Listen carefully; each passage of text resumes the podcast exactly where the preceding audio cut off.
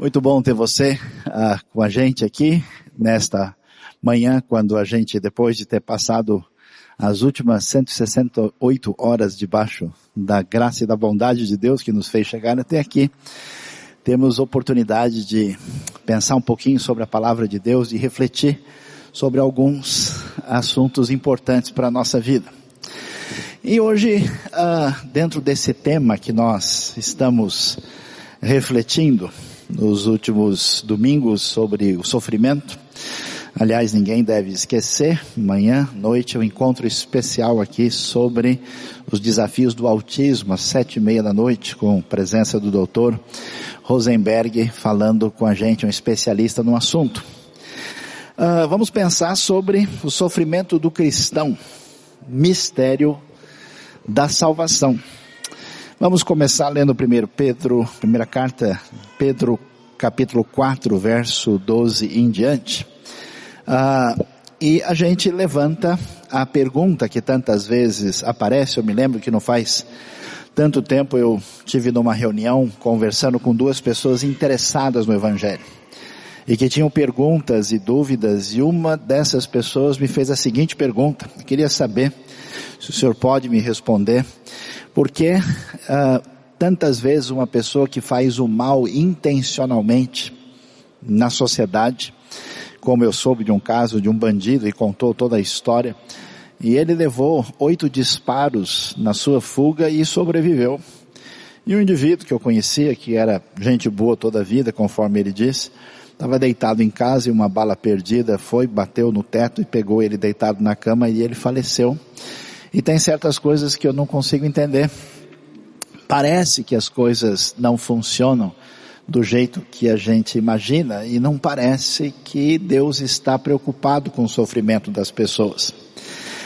Nunca me esqueço da palavra poderosa, extremamente uh, cheia de fervor, de um jovem que queria ser missionário, servir a Deus em outras terras.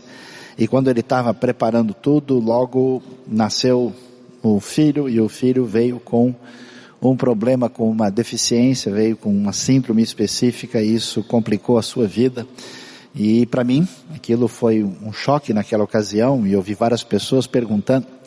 E a pergunta a gente levanta, como é que a gente pode entender o sofrimento se Deus tem todo o poder? E é tão claro na escritura que a sua misericórdia dura para sempre, que ele é um Deus bondoso.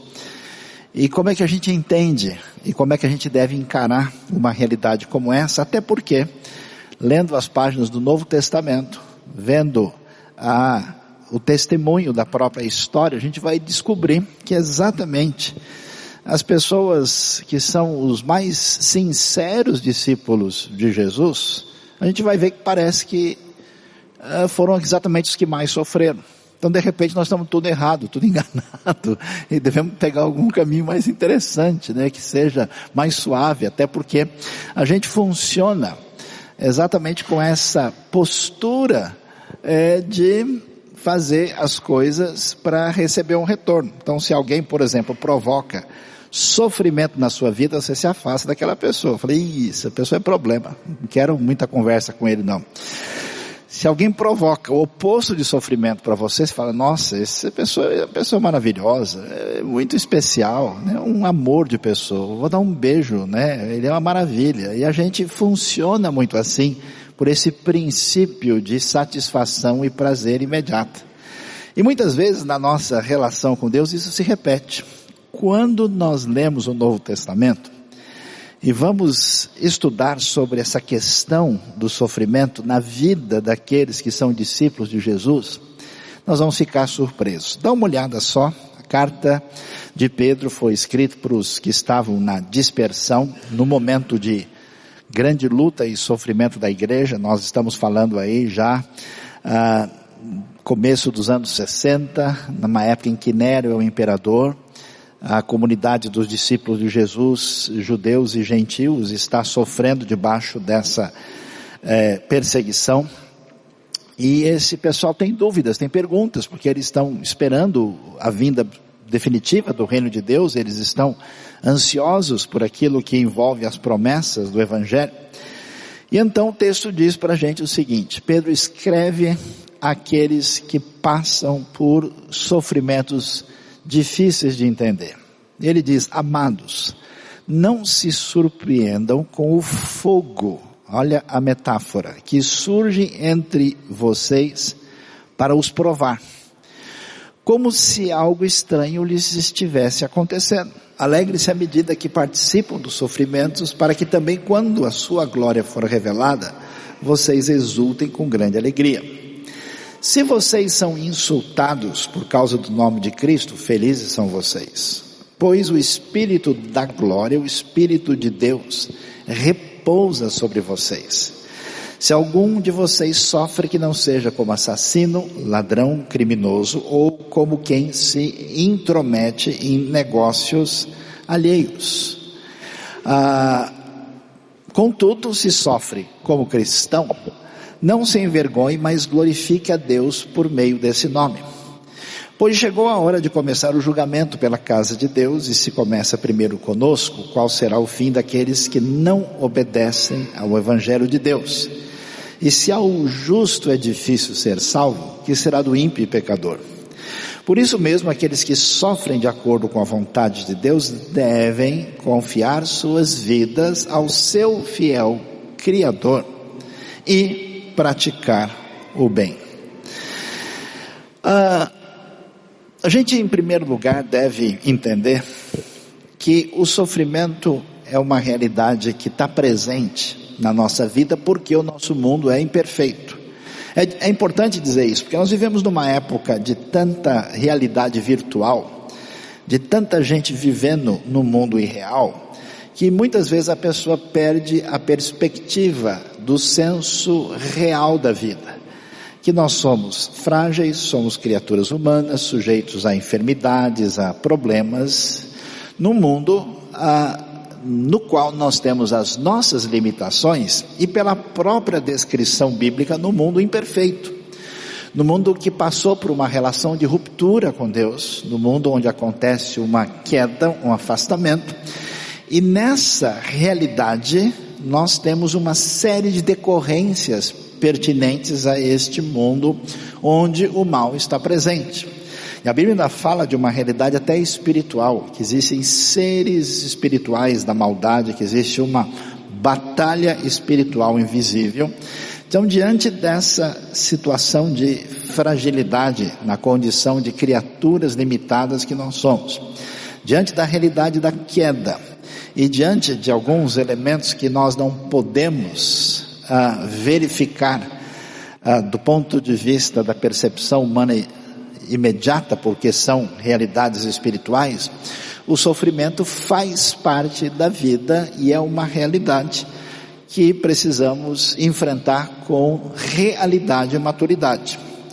Mas esse texto de 1 Pedro chama atenção, porque muitas vezes as pessoas assim tomam o sofrimento como se fosse uma coisa geral onde tudo é colocado no mesmo lugar, mas não é assim. É pessoas, por exemplo, que sofrem porque essas pessoas estão fazendo o que não devem fazer. Estão quebrando princípios de vida, estão contrariando certas diretrizes, às vezes do bom senso, da razão, às vezes da sua própria comunidade e às vezes da própria palavra de Deus. Por isso o texto diz, olha, se vocês estão passando por um momento de tribulação, de dificuldade, não venham ah, reclamar né, com aquela coisa comum que a pessoa apresenta às vezes que é, parece que ele sofre injustamente coisas nas quais ele nunca teve qualquer participação. O texto diz: há quem sofra por fazer o mal. E se nós fazemos coisas erradas que nos fazem sofrer, a solução bíblica para isso é arrependimento, é mudança de conduta, mudança de atitude diante daquela situação. Por isso o texto chama atenção dizendo que essa sensação de que parece que as coisas estão desorganizadas e fora do lugar, ela não corresponde à verdade. Deus continua sendo o Senhor do universo, mesmo que a gente não consiga entender tudo, e existe um juízo que está reservado para lidar com essa questão da justiça e do julgamento final. Existe um juiz, está reservado conforme nós lemos no texto uh, de 1 Pedro 4. Agora, o que talvez não esteja claro para todo mundo, especialmente nos nossos dias, quando a gente entende que a nossa relação com Deus sempre vai ser premiada com sentimentos favoráveis, que as coisas vão dar certo para nós e que a gente não vai enfrentar dificuldades como os demais. A novidade, que talvez seja a menos interessante de ouvir pela primeira vez, é que isso é parte integral da fé. Observe bem que ele diz, logo no começo, a vocês não devem estranhar essa provação que faz parte daquilo que envolve esse pacote da salvação. Que a nossa relação com Cristo, esse seguir a Cristo depois de receber a salvação e o perdão dos pecados, não existe uma promessa de que a nossa vida vai ficar tranquila e sem problemas. Pelo contrário, existe uma ideia presente em todo o Novo Testamento, daqueles que são discípulos de Jesus, que essas pessoas vão enfrentar o que a Bíblia chama de tribulações, vão enfrentar dificuldades e até provações no sentido que é uma espécie de sofrimento, um teste para a pessoa passar. E passando por esse teste, ele tem a sua fé fortalecida. E o que né? Tem muita gente sempre pergunta, ah, eu queria saber muito qual é a vontade de Deus para minha vida, né? Há pessoas até que fazem uma oração, assim, fecha os olhos, abre a Bíblia de uma vez, põe um dedo no versículo, ou até pede uh, para ter de alguma forma um encaminhamento assim, meio que sobrenatural porque a ideia é como é que eu ando nos passos que Deus já preparou para mim. É interessante que o texto de 1 Pedro 4 afirma que essa situação que eles estão enfrentando, que levanta uma interrogação na cabeça daqueles discípulos de Jesus, é que isso é de acordo com a vontade de Deus. Então, a notícia que a gente vai dar nesta manhã, talvez dá tempo de você ir embora antes de acabar, para você não ficar muito triste e chateado, né?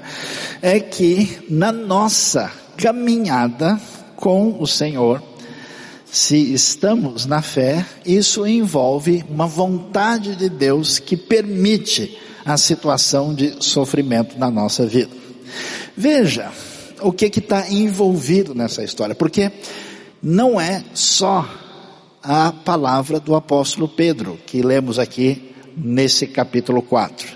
É você ler o que vemos nos evangelhos com os discípulos e com Jesus, é você ler o que acontece com a igreja primitiva no livro de Atos dos Apóstolos, você lê o Apocalipse e veja, é impressionante ver aquela visão né, daqueles que foram martirizados por sua fé e que estão dizendo até quando o Senhor não vingará ah, o nosso sangue, porque foram perseguidos no martírio na época do Império Romano e a resposta do Senhor é, não completou o número ainda dos que vão passar por isso. Então aguardem, que o julgamento vai chegar, mas ainda vai demorar. E quando lemos o que acontece com a vida de Paulo, que aliás, quando recebe a Cristo Jesus, ele como muito instruído naquela mentalidade rabínica, realmente encontra o Messias de Israel, na estrada de Damasco, a palavra divina surpreende ali, porque o que o Senhor diz que lhe ensinaria o quanto importa sofrer pelo meu nome.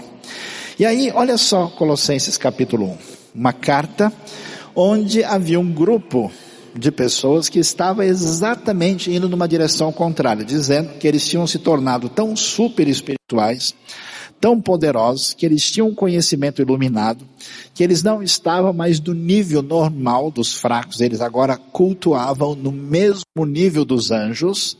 E Paulo, quando vai corrigir esse pensamento fora da sintonia com Cristo, ele vai dizer, agora me alegro em meus sofrimentos por vocês e completo no meu corpo, preste atenção bem no texto, o que resta das aflições de Cristo em favor do seu corpo, que é a igreja. Dela me tornei ministro de acordo com a responsabilidade por Deus a mim atribuída de apresentar-lhes plenamente a palavra de Deus, o mistério que esteve oculto durante épocas e gerações, mas que agora foi manifestado a seus santos. A ele quis Deus dar a conhecer entre os gentios a gloriosa riqueza deste mistério que é Cristo em vocês, a esperança da glória. Esse texto vai dizer para nós uma coisa que talvez a gente nunca pensou com muita atenção em detalhe. Talvez uma das razões por que a igreja é tão importante no ensino do Novo Testamento, e que nem toda a gente parece perceber isso, é que segundo o ensino bíblico, a única maneira de Cristo estar presente hoje no mundo é através do seu corpo. O seu corpo que é a igreja, que é a comunidade da fé. E ainda que nós venhamos a entender que o sacrifício de Cristo é um sacrifício completo, feito para o perdão dos nossos pecados, e que nós não somos salvos por nenhuma força nossa, ou qualquer ação religiosa, ou qualquer, nós somos salvos pela fé e pela graça como presente de Deus, e o sofrimento de Cristo é completo para nos perdoar. Num outro sentido, a Bíblia diz que Cristo não sofreu tudo, faltou uma parte. E essa parte desse sofrimento, que Paulo afirma aqui em Colossenses 1, 24, é aquilo que falta Cristo sofrer da sua paixão. Então nós vamos convidar todos, queridos irmãos, para o cinema, a assistir Paixão de Cristo, só que agora é a nova versão, versão 2.0. E nessa você é protagonista de acordo com o Novo Testamento. Cristo não sofreu tudo, e porque parte do que envolve esse sofrimento, esse sofrimento que envolve o grande plano redentivo de Deus que nos trouxe a salvação e que nos convoca como comunidade da fé para estar ligado à cabeça que é Cristo, nós sendo o seu corpo que é a igreja, faz do sofrimento uma vocação cristã. O corpo sofre. Claro que isso não deve trazer em nós nenhuma atitude é, esquisita e bizarra, como se a gente dissesse, oh, que legal, o bom agora é a gente é, praticar algum tipo de masoquismo, o bom é a gente se ferir, o bom, como aconteceu na história, pessoas às vezes se sentindo culpadas, pessoas com seu coração sem paz, pessoas com uma espiritualidade assim, meio desfocada historicamente, passaram a tentar uh, se conectar com Deus por uma espécie de autoflagelação ou um tipo de sofrimento que não é a tônica do Novo Testamento. Até mesmo como algumas pessoas assim pensam em orar, em jejuar, uh, parece que eles não entenderam a proposta bíblica e imaginam que se eles se machucarem ou se eles de alguma maneira se prejudicarem, de alguma maneira Deus vai ficar feliz. Não existe essa ideia. Você não vê Paulo, nenhum dos discípulos, nenhum lugar procurando esse tipo de sofrimento. E nem essa ideia de que de alguma maneira a gente vai é, ter uma espécie de santificação adquirida. A coisa não funciona assim. Mas fica claro que nós não devemos estranhar o que está acontecendo. Quando nós enfrentamos situações incompreensíveis, quando a gente imagina que Deus deveria ter abençoado a nossa vida de uma maneira, quando as coisas acontecem com a gente e a gente diz, mas parece que Deus está menos bondoso, menos poderoso, quando a gente parece perder a direção, e quando até a gente é, procura ter uma atitude em sintonia com as diretrizes de Deus e com isso tem resultados práticos complicados, a gente vai se lembrar que essa situação, essas tribulações, essas dificuldades fazem parte do projeto de Deus que envolve esse sofrimento que atinge o corpo. Isso é chamado de um mistério. Interessante isso. O mistério, no primeiro lugar, porque uh, é algo que, olhando para as escrituras antigas, não se imaginava, para lendo o Antigo Testamento, que uma grande comunidade de gentios, de outros povos que não sabiam nada sobre a história de Israel, iriam reconhecer e receber o Messias Jesus.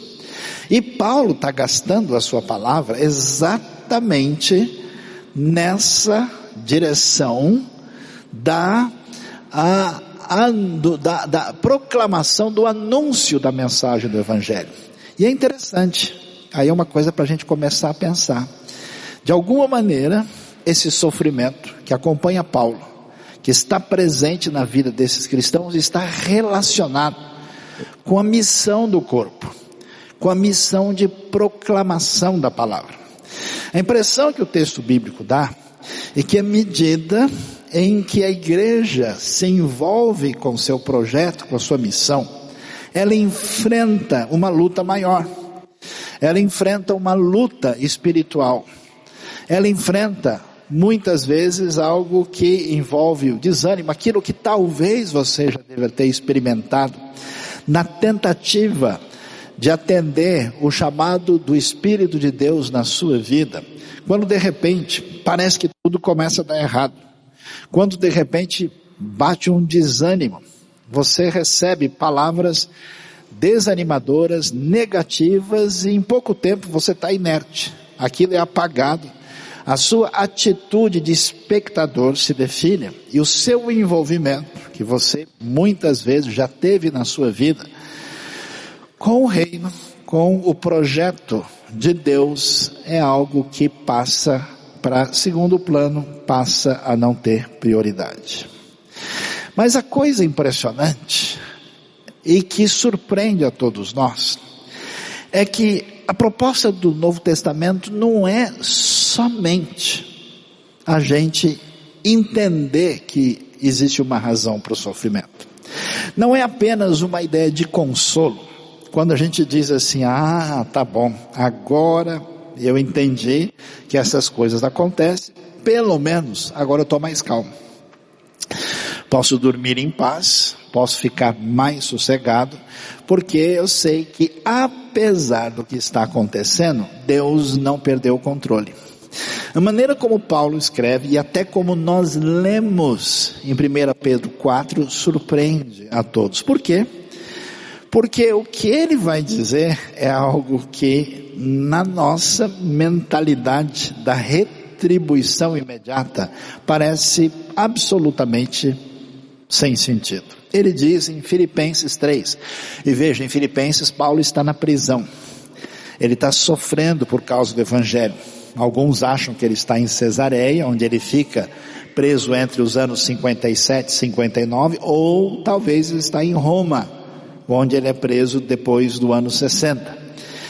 Ele diz em Filipenses 3:10, atenção, quero conhecer Cristo, o poder da sua ressurreição e a participação em seus sofrimentos, tornando-me como ele em sua morte.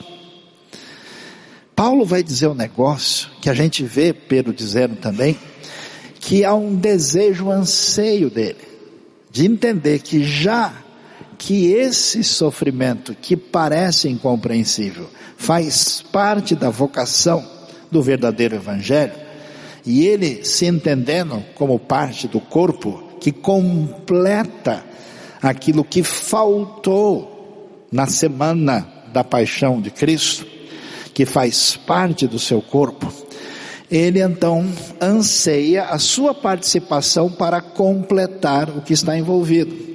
E olha o que ele diz, o verso 11 começa a apresentar uma luz maior sobre essa situação. Para, de alguma forma, alcançar a ressurreição dentre os mortos. Ou seja, a participação nesse sofrimento que envolve a proposta do projeto do reino de Deus, faz parte do cristão que segue a Cristo e recebeu o evangelho da sua vida. Mas a gente começa a pensar, mas isso parece um negócio muito louco, porque só gente doida vai querer buscar sofrimento. Parece que esses discípulos não entenderam bem as coisas, entraram numa pegada mais assim sadomasoquista, e agora disseram, bom, Jesus sofreu na mão dos romanos, a gente quer sofrer também. E é verdade, na história da igreja você vai encontrar um pessoal muito fora do lugar, que entendendo indevidamente essas palavras, eles buscavam o sofrimento pelo sofrimento. Como se pudessem, numa espécie de autorredenção, fazer alguma coisa por si mesmo. Mas não é o que está envolvido aqui. O sentido desse sofrimento é semelhante a uma mulher que está lá no seu sétimo e oitavo mês de gravidez e está passando pelas suas dificuldades, as suas lutas, as suas dores, todas as questões que envolvem as limitações da sua saúde, mas como ela tem vista a realidade futura que é o nascimento do bebê, vale a pena.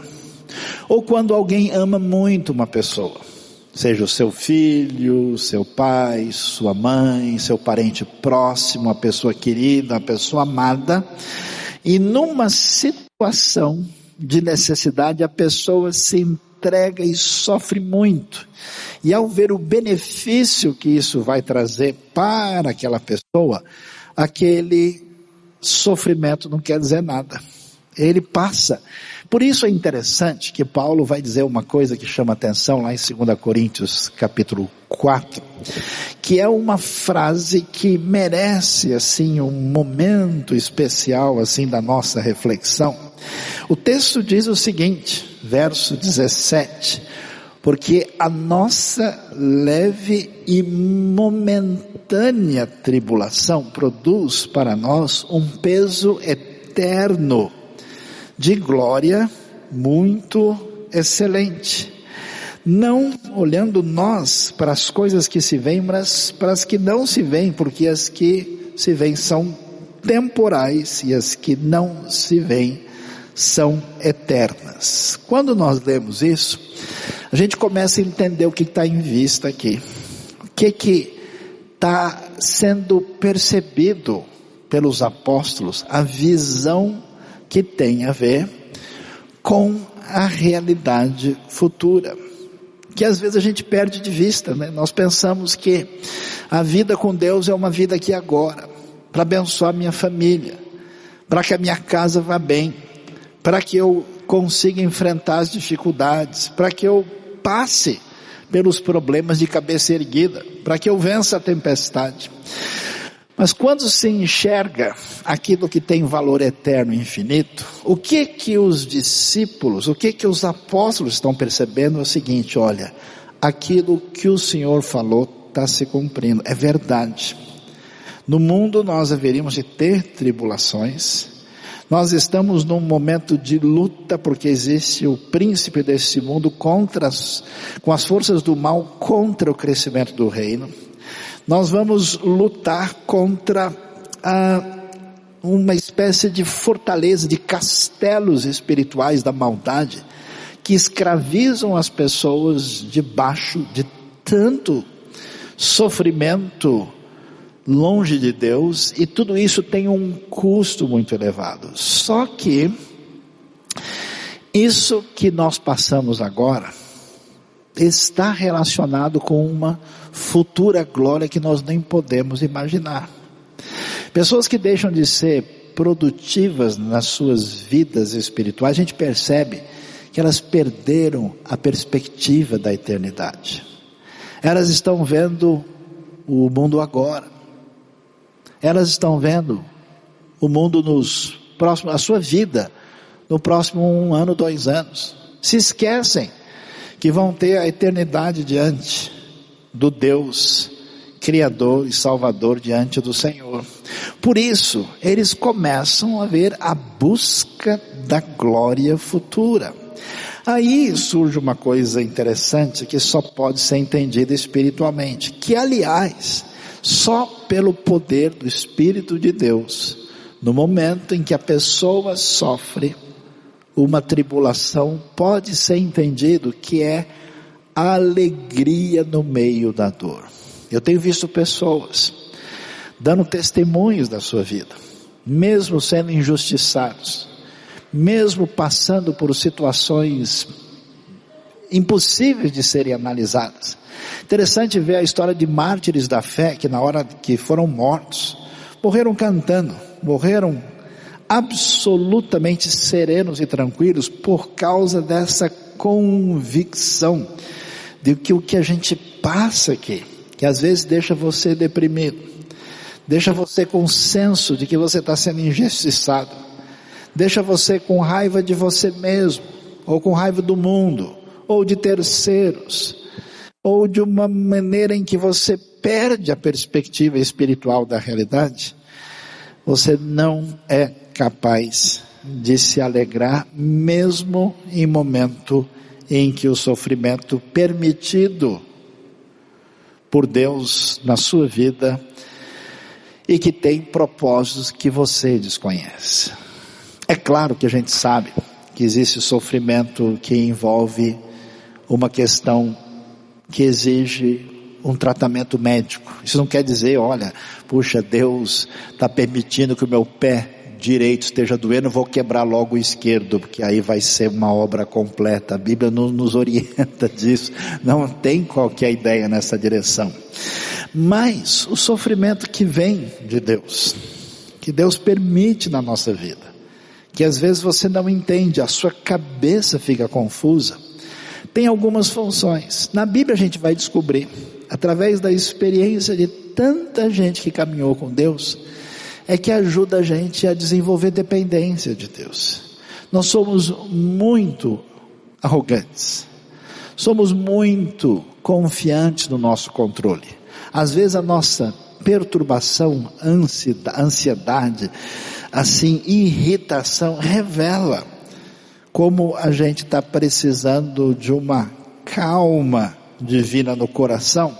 E essa experiência difícil muitas vezes permite que a gente desenvolva essa dependência que é um exercício que não é tão fácil assim, dependência do Pai Celestial. Visão real, que a gente vai acreditando em fantasias, a gente vive bebendo de diversos discursos e cria uma realidade na nossa cabeça que não é verdade. Quando Deus nos permite passar por algo que nosso desejo não é cumprido. A minha vontade não acontece. Alguma coisa atravessou minha carreira profissional. Eu passei por uma injustiça incompreensível. Alguém me prejudicou de uma maneira e ainda saiu bem. Olha, eu tive essa confusão na família e até hoje eu não entendo.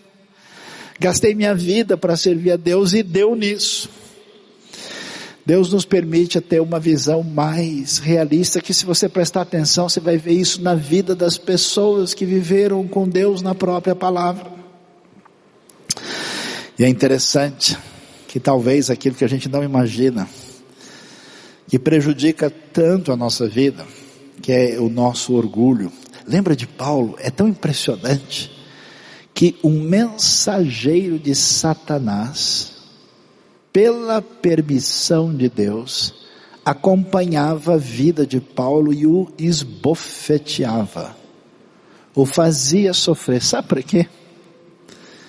Para que eu não me orgulhe e não fique ensoberbecido pela excelência das revelações que tenho recebido.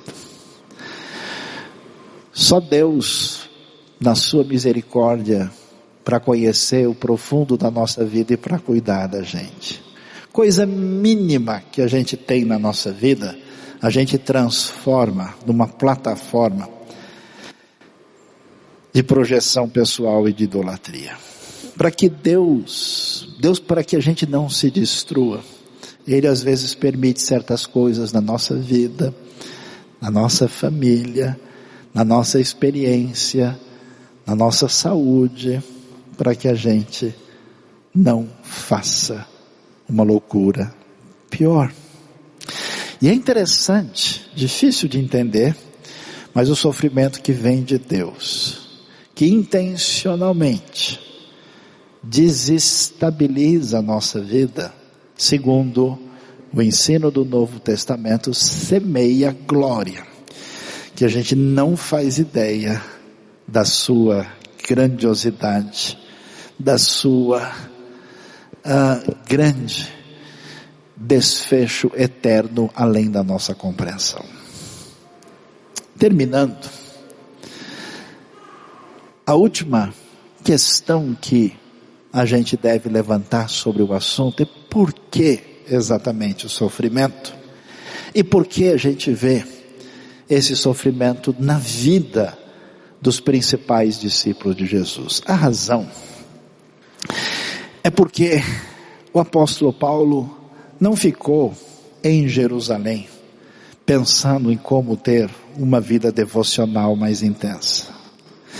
A razão foi porque essa igreja primitiva resolveu, pela ação e pelo poder do Espírito, partir para a única missão que Deus deixou para a sua igreja. Para de fato anunciar a palavra.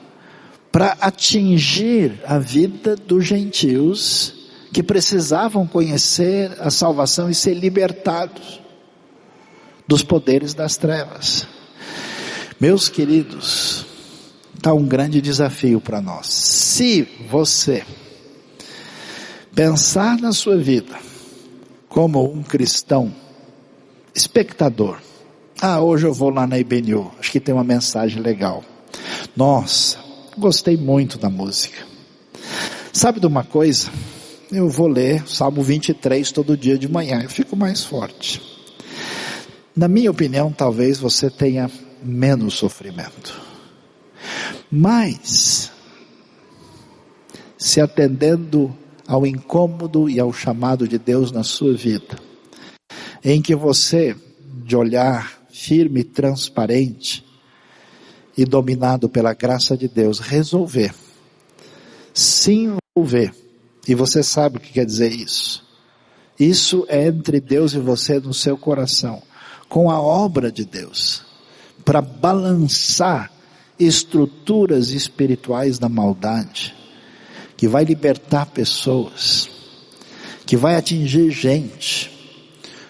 Ontem à noite conversava com um irmão de um povo que vive no interior das florestas desse mundo, ele me contava a sua dificuldade de alcançar grupos que nunca ouviram nada do Evangelho. E que tem toda uma proteção para que eles não ouçam nunca. E do nível de luta espiritual que está envolvido nisso.